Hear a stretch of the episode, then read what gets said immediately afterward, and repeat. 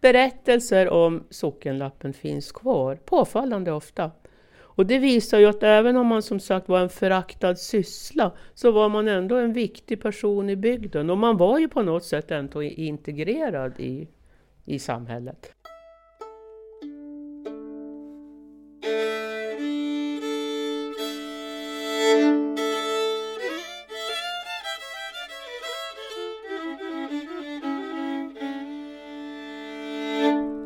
Lappnilspodden. Hej Eva Ljungdahl! Idag är det dig jag ska prata med om Lappnils, eller kanske framförallt om sockenlappssystemet som du har fördjupat dig en del i, i eh, ditt jobb på, på Galtje, Sydsamiskt kulturcentrum. För Lappnils han, han kom ju ur en familj av sockenlappar. Eh, flera stycken före honom hade varit sockenlappar. Ja, det gjorde han. Hans far var ju sockenlapp i Hallens socken eh, i centrala Jämtland kan man säga. Men även hans farfar och hans farfars far och flera andra släktingar var anställda som sockenlappar i Jämtland. Då.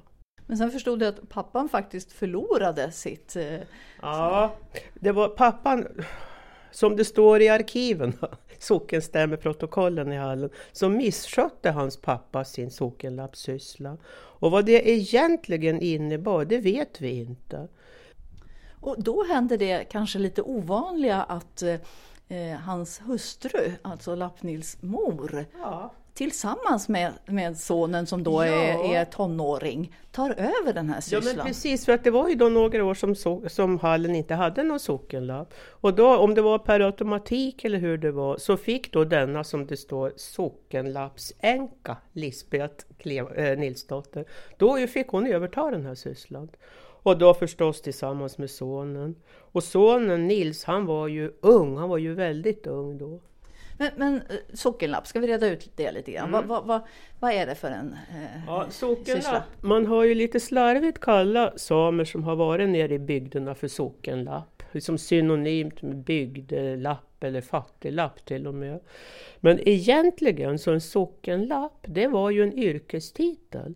För en sockenlapp var alltså anställd utav en socken på motsvarande sätt som sockenskräddaren och skomakaren för att sköta vissa sysslor. Så det var en yrkestitel. Och, som, och fick eh, lite varierande tydligen på, i olika ställen vad jag förstår, men, men någon slags lön för, för... Ja visst, han var ju avlönad och han anställdes också då på vissa villkor. Och den här tjänsten den fick man alltså ansöka om så att det, det var, det var på riktigt. Sen hur han blev avlönad, för det var nästan alltid en han. Hur han blev avlönad det varierar lite grann. Ibland var det i natura och ibland var det mot en, en taxa helt enkelt. Sysslorna då? Det, mm. det var ju vissa speciella ja, sysslor. Alltså den vanligaste sysslan det var ju att man skulle slakta och flå hästar. Även hundar och katter och ibland andra, men framförallt hästar. Och det berodde ju på att det var ju en syssla som bönderna inte alls ville befatta sig med. För hästen var ju ett orent djur och det där är ju kyrkans inverkan förstås. Så bönderna ville högst ogärna ta bort sina hästar. Det ville man gärna att någon annan skulle göra. Och det var alltså den främsta sysselsättningen. Och det var ju förstås tungt, ett tungt jobb. Om man då tänker sig Lisbet, alltså Nils mor, och en grabb som var i tonår, yngre tonåren skulle sköta det här, det måste ju ha varit jättetungt. Fy sjutton. Och dessutom obehagligt. För det här var ju en syssla som var sedd med visst förakt, får vi väl lov att säga. Men, men tänker man då att, att, att man ger det här till, till samerna för att eh, ah, de, de de kan göra sånt där. Eh, eller, eller fanns det också eh, att, det, att det var bland samer så fanns inte den starka kopplingen till det oren, att hästen var oren. Nej, det gjorde det inte. Det här var säkert väldigt dubbelbottnat. Samerna hade inte alls det här tabut mot att slakta hästar. Kristendomen var ju inte lika stark. Det här, om vi då går tillbaka till 17 till och med sent 1600-talet så kristendomen hade inte alls samma betydelse som den hade bland lokalbefolkningen. Och tabut mot att varken ta bort hästar eller äta hästkött, det fanns ju inte. Hundar och eh, ja. flår man också, och då är det alltså att det föds upp gråhundar just för pälsens skull? Ja, det där var nog specifikt för Jämtland vad vi kan förstå. För att i Jämtland har man ju det här med hundpälsar har ju varit viktigt. Och det fanns framförallt i Åre socken känner man till att bönderna födde ju upp då hundar, för, gråhundar handlade det om på den tiden, för att Eh, få fina pälsar helt enkelt. Och det var lika där, man ville inte gärna ta bort sina hundar heller utan då anställde man väldigt gärna en sockenlapp.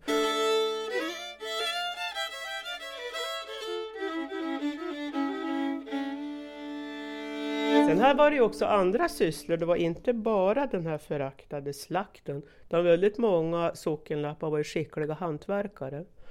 De kunde göra rep till exempel, korgar, rotkorgar och andra rotarbeten var, är ju väldigt... Och det var, ju, det, det var ju föremål som var viktiga för bönderna. Så att man var även viktig på så sätt. Mm.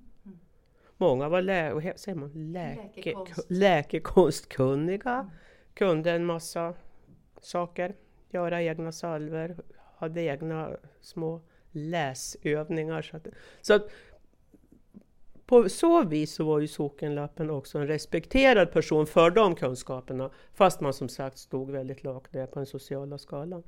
Och att man var kyrkskriven, det innebar ju också att man deltog i kyrkolivet så att säga. Och barnen skulle gå och lära, ja, bli konfirmerade och lära sig kateketen. De skulle lära sig läsa och skriva förstås. Och då lärde de sig också svenska. Och gick tillsammans med övriga ja, bybarn? det gjorde de. de gick Inga nomadskolor då? Nej, nej, inte, nej nomadskolorna det var ju förbehållet de, alltså fjällsamerna. Utan alla bofasta samer, de, har, de allra flesta i alla fall, de har ju undervisats tillsammans med socknens barn. Mm. Sen var det ju också så att eftersom de var anställda av socknen, då hade socknen också ett ansvar för deras både fattigvård och åldringsvård. Och det kanske också var någon sorts obehaglig trygghet.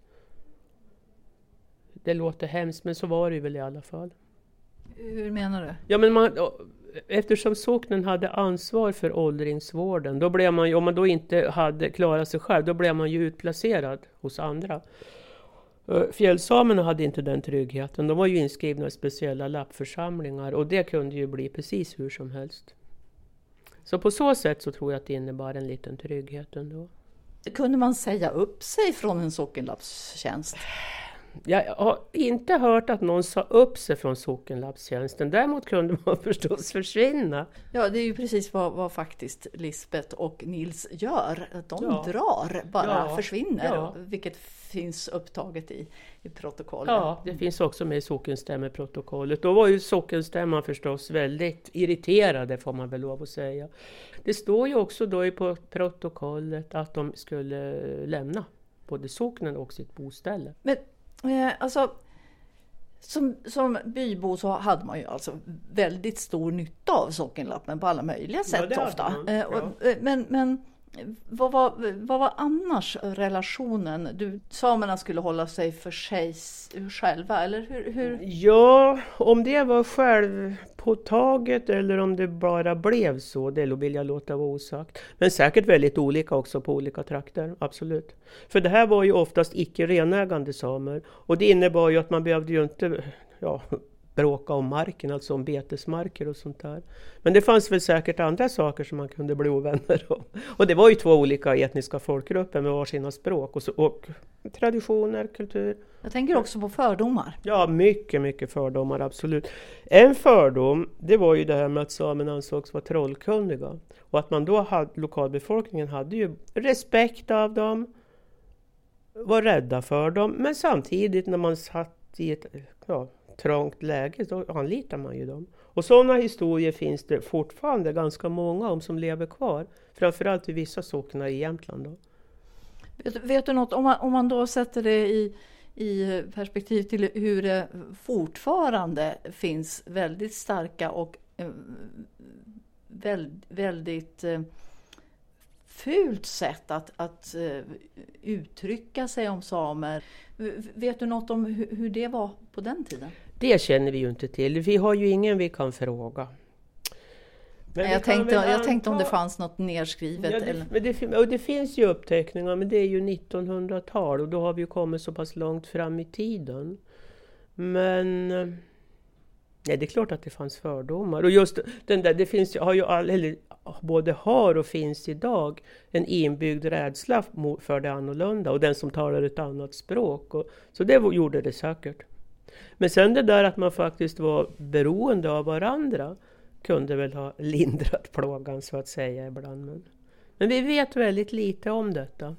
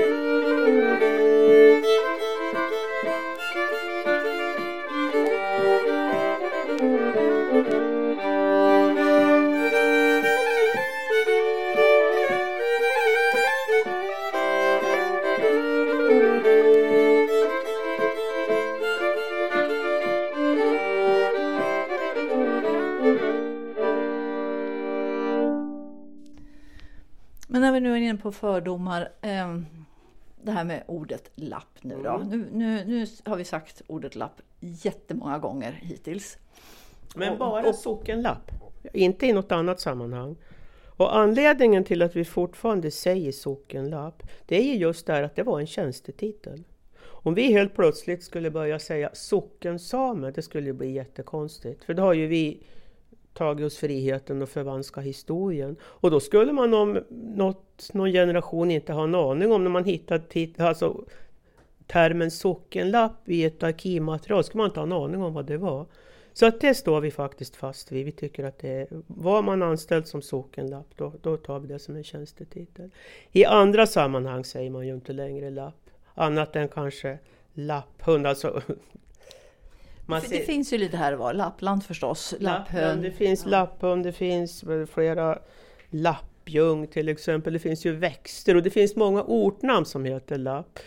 Och då, det blir ju lite märkligt om vi skulle säga samehund och samejung. Då kanske man har dragit det lite för långt. Men vad som är viktigt, det är ju att man benämner alltså folkgruppen samer för samer. Och att man absolut inte säger lapp. Och det, beror, det är ju för att samerna själva vill kallas för samer och ingenting annat. För ordet lapp, det var ju någonting som svenskarna sade om samerna själva. Så, ja. För, sam, för sam, same, det är ju ett samiskt ord. Lapp, det är ju ett svenskt ord, eller egentligen ett finskt ord från början, Lappalainen.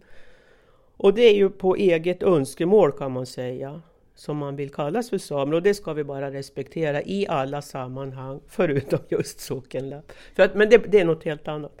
Ja, men vi har ju det, det, föremålet för hela den här eh, eh serien är ju faktiskt också innehåller ordet eh, Lappnils. Ja, ja, men precis. Och, och, ja. Men då får vi Lappnils, det här var ju, det är ju länge sedan Lappnils levde. Jag tror inte att det var nedsättande, alltså, det var nog bara kanske för att skilja ifrån lokalbefolkningen som man sa lapp. Jag tror att det var så enkelt, för att det finns ju massor med exempel på Lapp-Lisa, Lapp-Nils, ja Lapp Kerstin, allt vad det kan Lappjöns eh, tror jag. Lappjöns och Lapp-Jonas, ja men visst. Och jag tror att det var ett sätt att skilja ifrån lokalbefolkningen bara. Jag är inte säker på att det var nedsättande i sig då när det användes. Vi tycker ju det. Och Lapp-Nils, men det, och det är ju samma där. Skulle vi börja säga Samenils, det skulle kanske bli lite konstigt. Kan man tänka sig att eh, just Lappnils, eh, och säkert andra också, men kunde också dra lite nytta av eh, den, sitt ursprung och sitt, namn, sitt eh, eh, smeknamn eh, vad, vad gäller sånt här med de här lite eh, histor- eh, sägnerna om, om hans övernaturliga... Ja, men det tror jag säkert. I vissa fall. Och just Lappnils, han eh, var ju affärsman också. Han, det kan jag nog tänka mig. Och så det finns ju flera historier om när han då, Lapp-Nils och hans kompanjon, spelkamrat Lapp-Jonas när de kom till Stockholm. Att de då uppträdde i kolt. Och det är klart att exotiskt, det är klart att det var Alltså det var bra marknadsföring. Och att man säkert spelar lite grann på det, det tror jag säkert. Och det var ju också, ja i tider när liksom det exotiska Idag skulle det säkert inte alls funka lika bra, för idag är vi som befolkningen så blandad. Då var det inte riktigt lika blandat kanske, och då blev det nog mera uppmärksammat att man uppträdde i kolt. Och gör man det idag så kanske det är för att, för att befästa sin ja, identitet. Ja. Medan då var det eh, att man förstod att det var exotiskt. Ja men precis, så tror jag att det var, absolut. Idag blir det ju mera symbolvärde i det, att, att vi hör ihop och vi är en grupp. Och vi, ofta är det ju i, när, man, när det är någonting man vill föra fram, positivt eller negativt, som man uppträder sådär kollektivt i kolt. Om det inte är vid högtider förstås. Jag tänker också på artister just. Ja men precis, ja precis.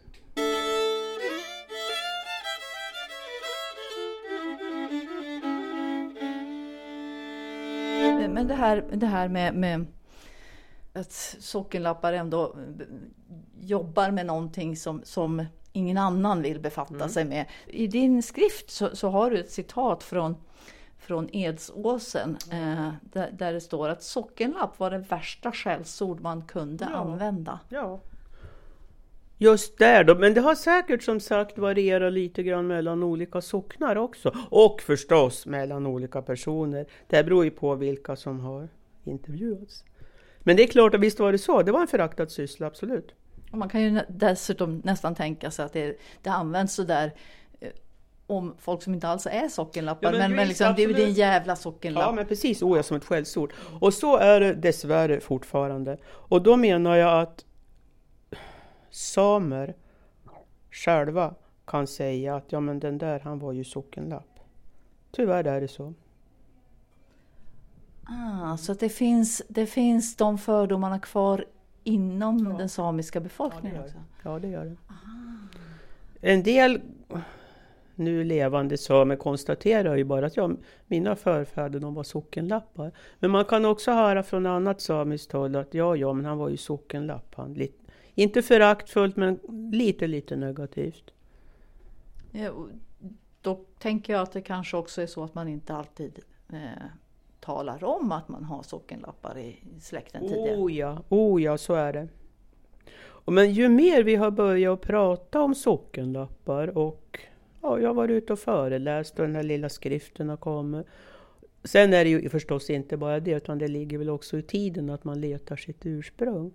Men ganska många har hört av sig till oss och berättat att de faktiskt har ett sockenlapps ursprung. Och dessutom med stolthet alltså och intresse. För nu idag är det ju inte, det är ju inte det är ju inte negativt alls på samma sätt idag. Utan med, som sagt med ett visst intresse och vill veta mera.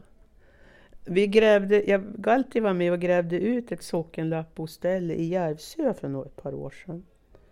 Eh, och då var det så kul för att då kom det dit en man som ganska sent i livet hade fått veta att han härstammade från sockenlapparna som bodde i den här stugan som vi höll på och grävde.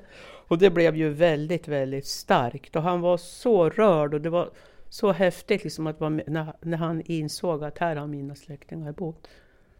Så att det, det, är, det är en stolthet också idag, absolut.